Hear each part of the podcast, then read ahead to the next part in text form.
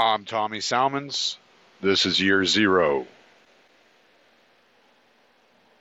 For nearly 18 years, the United States has had a presence, a military presence in Afghanistan. And this past Saturday, Trump broke off negotiations with the Taliban to end the longest war in U.S. history.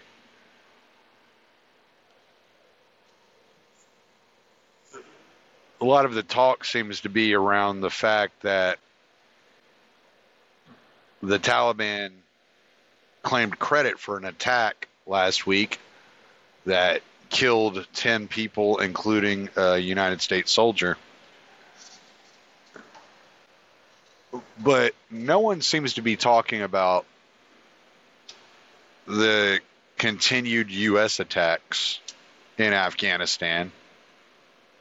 The fact that there are still bombings and drone strikes and military actions taking place by the U.S. in Afghanistan. And for this reason, blowback continues.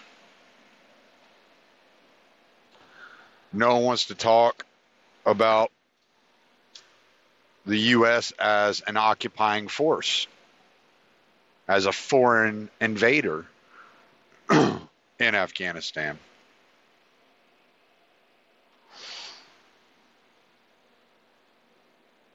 Instead, they say that Trump has long wanted to pull out of Afghanistan, and these months and months of peace talks were going his way until this fatal attack that killed one United States soldier.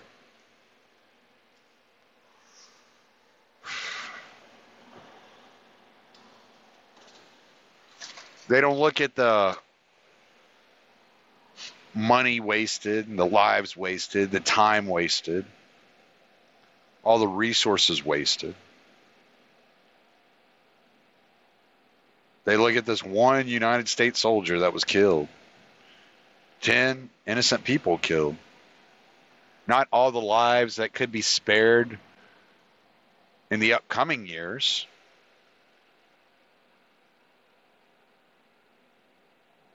My son next year will enlist.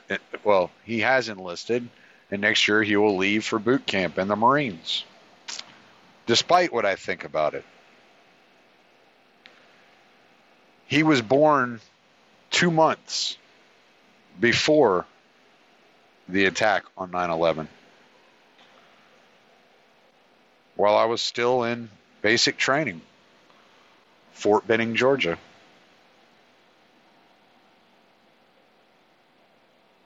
And if he gets sent to Afghanistan,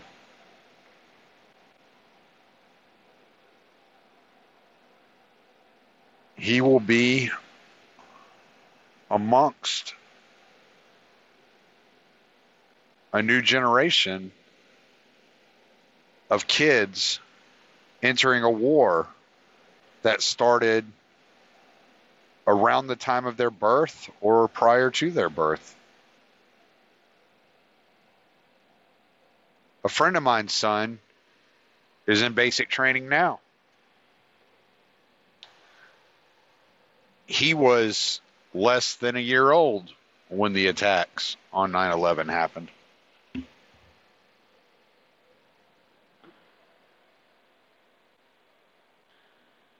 The fact is, we have generational war taking place. And for as long as the United States has been involved in Afghanistan, they've suffered very little casualties, somewhere around 2,500 casualties in an 18 year period. Killing hundreds of thousands, if not millions, of Afghanis. some Taliban related, some citizens. There have arguably been more war crimes committed in this 18 year period than there have been U.S. casualties.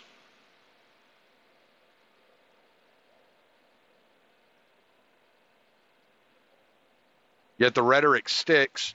Well, Trump has been wanting to end this since the days of his campaign. Trump had been telling Obama on Twitter during Obama's presidency in 2013 that he needed to end the war in Afghanistan.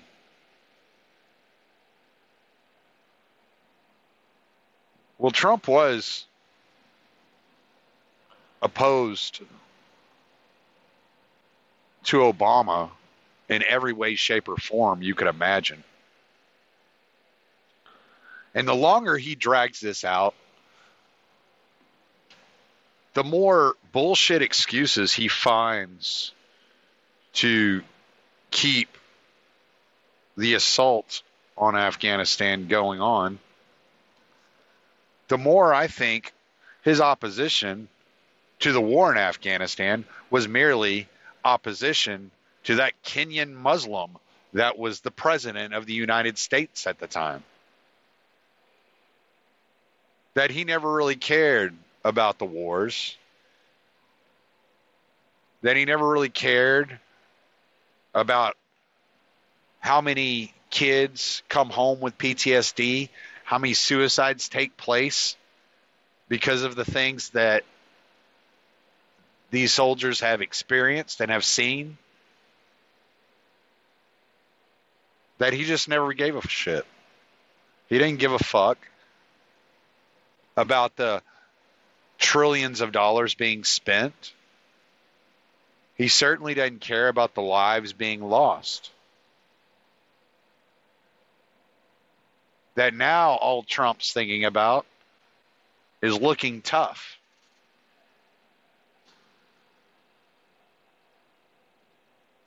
Now, there's a lot of credit to be given to Trump for not starting a new war in his first term in office.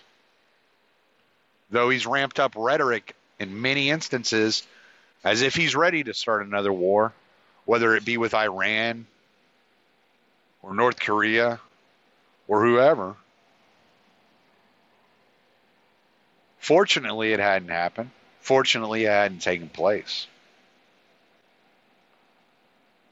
But he surrounded himself with people like John Bolton and Mike Pompeo, who were exceedingly overjoyed to send other people's children to foreign nations to die, come back scarred, damaged, dismembered, and suicidal. And he put these people in these places, in these positions of power.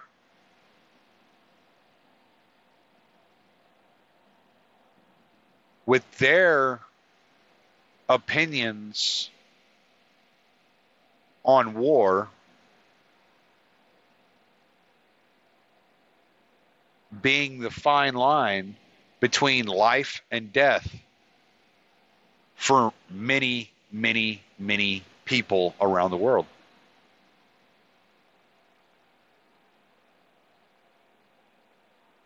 And I would suggest that if Orange Hitler were honestly looking to get out of these conflicts, Mike Pompeo and John Bolton would be the last people he would want to be in these positions. That he'd be looking for more reasonable voices that aren't so gung ho at uh, using military force to embark on empire around the world world word the word I guess the word would be bird. And the bird is a bald eagle soaring high, dropping bombs like a drone overhead.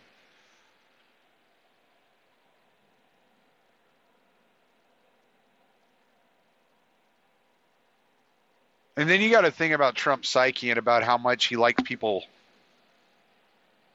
giving him credit. How how he likes those that talk talk high about him, like give him high praise. And that the only praise he's ever gotten as the president of the United States is when he was dropping bombs on Syria or when he dropped a Moab in Afghanistan. And that maybe he saw how negotiations with Kim Jong un were looking and how the media reported on these negotiations. And he decided that this path that led the media to condemn him as weak and a lover of dictators and whatever else they have to say has led to a change in how he views foreign policy. That his ego is so in need of stroking from these elitists, from these people he used to party with all the time as a business magnet, that he just can't stand the thought of them calling him weak.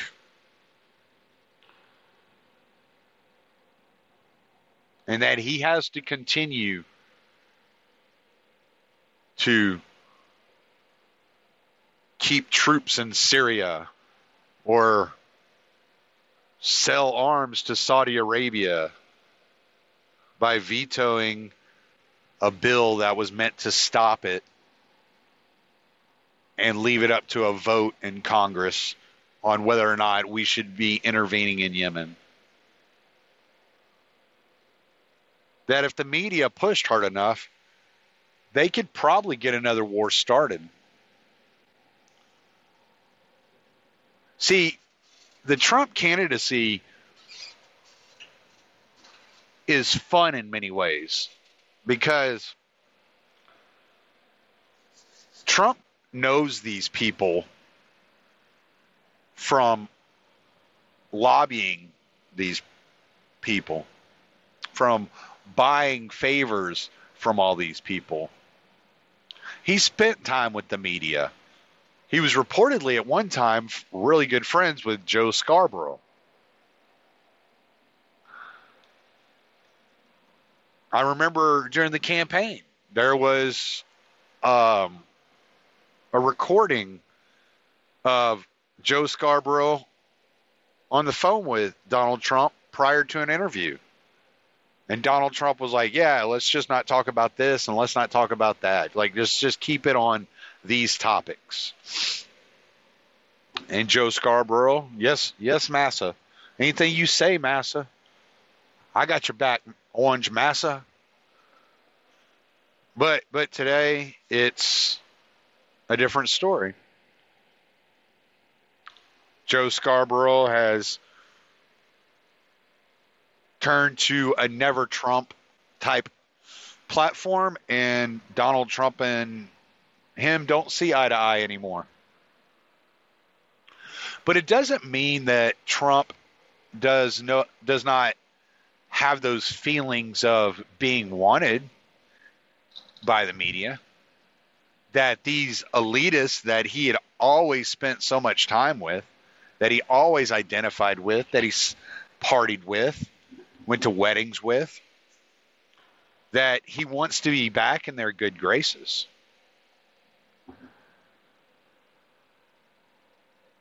And while it's fun to watch him tweak the media with his Twitter and his trolling And make no mistake, he is a master troll.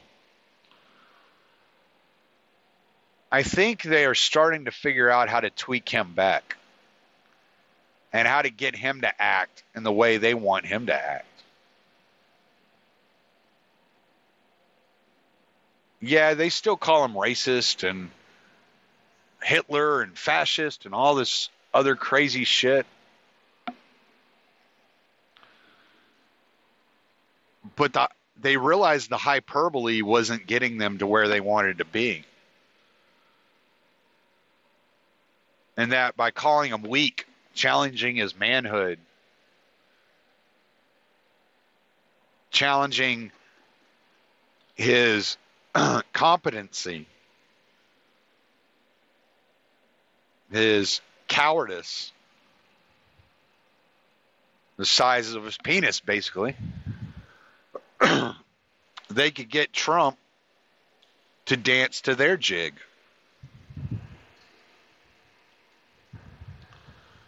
So now we got kind of a Mexican standoff of sorts to where you have the media pulling his strings and he's pulling the media's strings and they're going back and forth.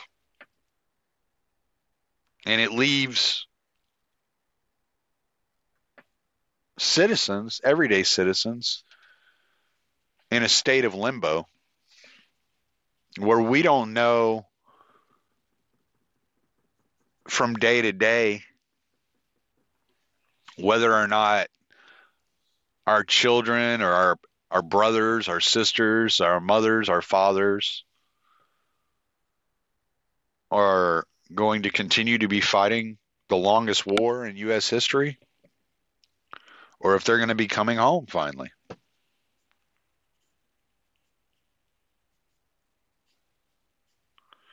Now, I know Mike Pompeo says there's still a chance that talks can come back, uh, recommence in the future. And that the deal that was meant to be signed on September 23rd seems to be pulled off the table.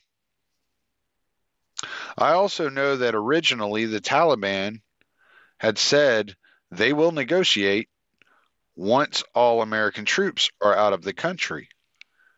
And they folded on that. And they went ahead and met the U.S.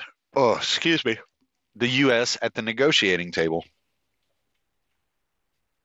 Despite the U.S. refusing to pull out troops prior to the negotiations taking place. But it was under the assumption that the U.S. would pull all troops after the negotiations were taking place. And that part of the negotiations with the Taliban was to be the extraction of all United States military presence in the country.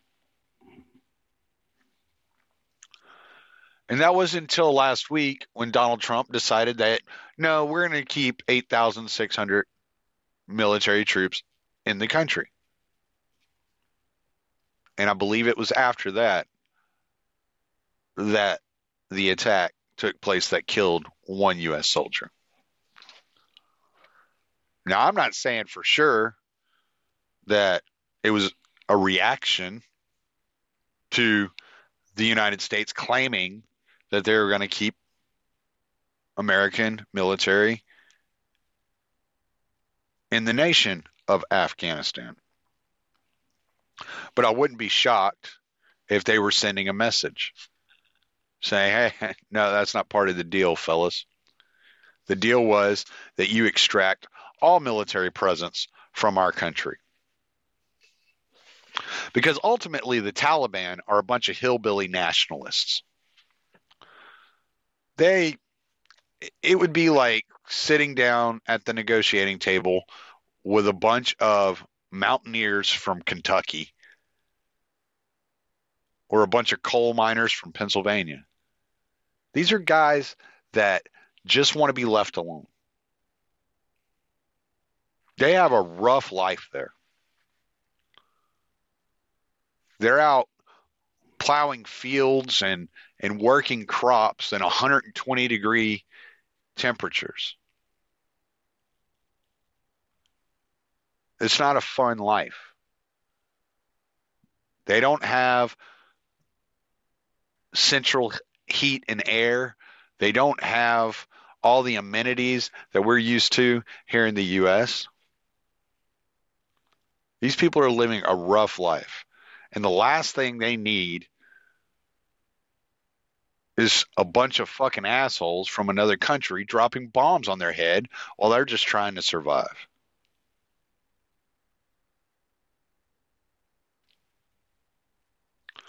See, the thing is, I really don't believe that Donald Trump ever really wanted to get these in these wars. I don't believe he ever had any intention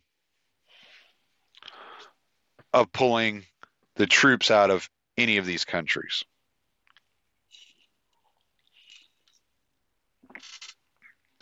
I believe that Donald Trump looked at the trends of politics and elections in the United States. And one of the things he realized was that in every election, the anti war candidate wins. The candidate that is discussing a non interventionist style policy louder and more believable than the other candidate. And so, being an outsider, he felt he had an advantage in this in this field. He was never really tied to the Republican Party. He wasn't one of those Republicans that started one of these wars. He wasn't related to one of those Republicans. Actually, it was very easy for him to say, hey, look, that Republican, George W. Bush, that started this bullshit, really fucked us over in Iraq. And that surge that Obama tried in Afghanistan, it failed. And I'm not one of those guys. And he knew he could say that. And he knew he could say, well, we need to end these wars. And he could say it over and over and over again. And once in office, he didn't have to deliver. He just keeps throwing, you know, a little ear candy here and there, trying to make sure that, hey, I didn't forget. I said I wanted to end these fucking wars, and I'm trying, but these fucking assholes, they ain't gonna let me. You got these guys like John Bolton and Mike Pompeo fucking won't let me in these fucking wars. All these generals that I happen to appoint, they they don't want me to end these fucking wars. They won't let me do what I said I was going to do. And just like every president before him, whether they promised to close Guantanamo Bay or promised to that there would be no more nation building. He knew that his campaign rhetoric did not have to match his governing style. That his record governing had nothing to do with his campaign. Because once the campaign was over and he won the election, well, there wasn't anything anybody could do until the next election.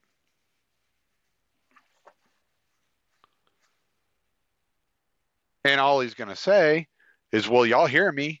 I keep saying I want to do this shit, but these people keep stepping in front of me. They keep getting in my damn way. They're not going to let me do it. Every time I tried to pull troops out of Syria, and they stopped me, and they said, You're a fucking idiot. So I compromised. But I thought the election of Donald Trump was the end of compromise. Isn't that what those who voted for Donald Trump were trying to say? Either fix it or burn it to the ground? Isn't that what they wanted? They wanted to drain the swamp. Right? But is the swamp drained?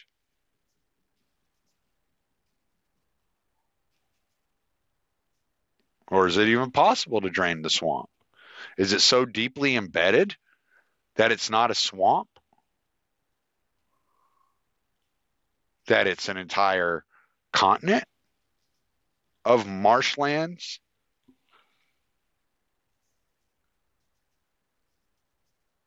Maybe it runs deeper than a swamp.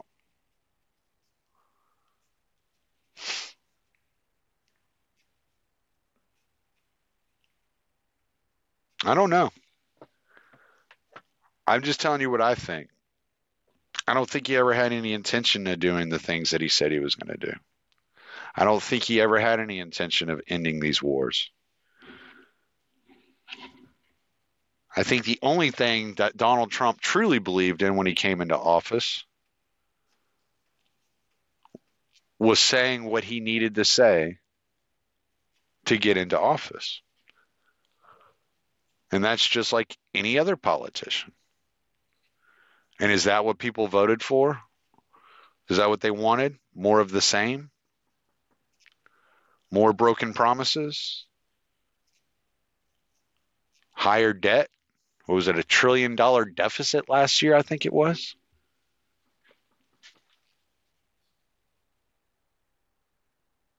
I don't know.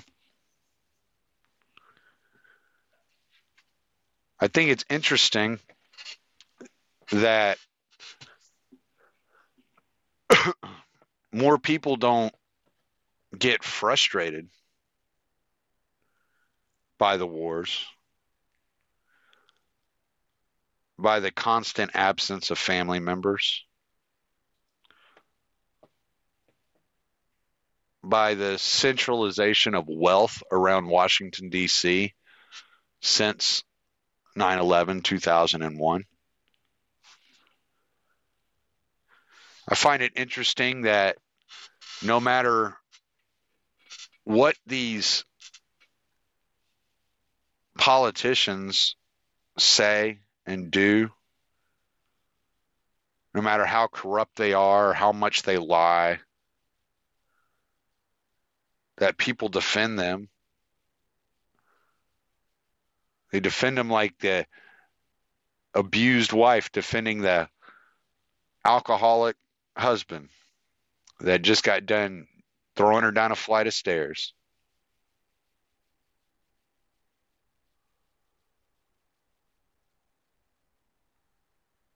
It's pretty miraculous to me that there's no sense of independence in this country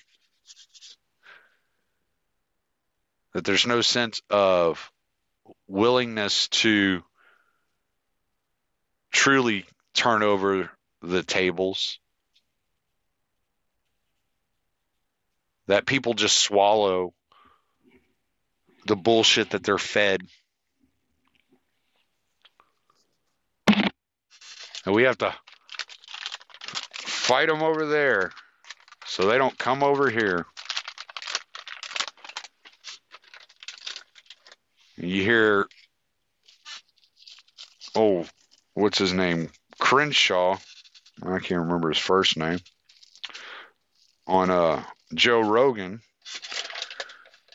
And he's saying, basically saying that we have to go fight them over there so they don't, so we don't have to fight them, fight them here.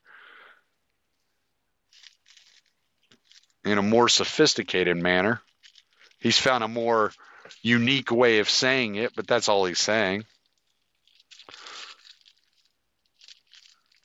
And that that's his main disagreement with Tulsi Gabbard. And is this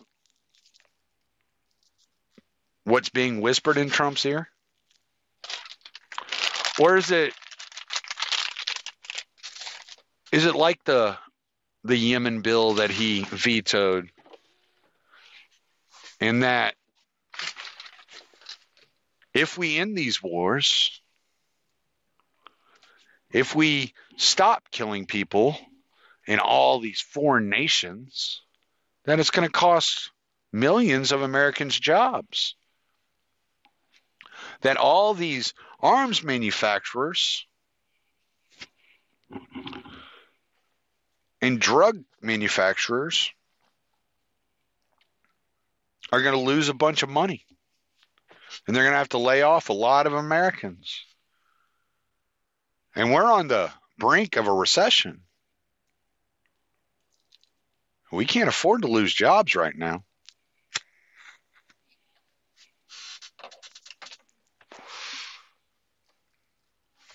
Uh, China's pushed us into a position where we don't have a choice but, but to fight this trade war. And to be able to afford to fight this trade war, all these Americans that are working for Raytheon and Boeing, Northrop Grumman, they can't we can't afford to have them losing their jobs. That's trillions and trillions of dollars of GDP. And we need that GDP.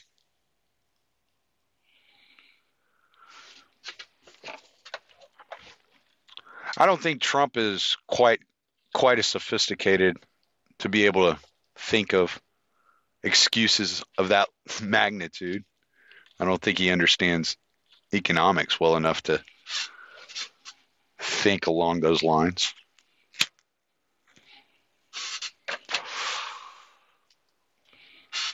But I'm sure somebody in his administration has knows the narrative surrounding the Great Depression and World War II and they could easily feed him lines like, hey, World War II got us out of the Great Depression. I know everybody listening to this show knows that's a bunch of fucking bullshit.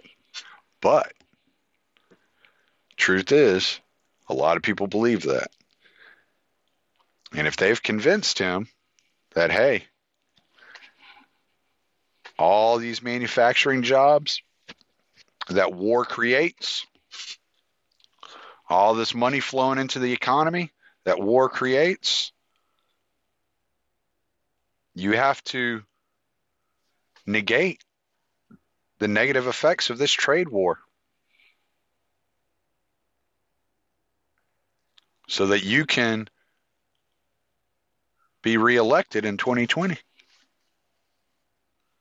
You don't want the American people going into the election cycle feeling a lot of economic pain now, do you?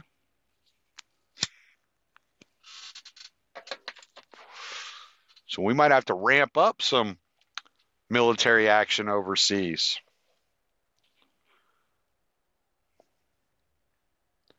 We're going to have to sign another arms deal with Saudi Arabia. Can't be getting out of these deals now. Ain't no time to feel pain right now. All we have to do is put the recession off until after you win re-election. Then, then we can figure out the economy. But until then, we need to hold the line. Need that status quo. Don't go rocking the boat.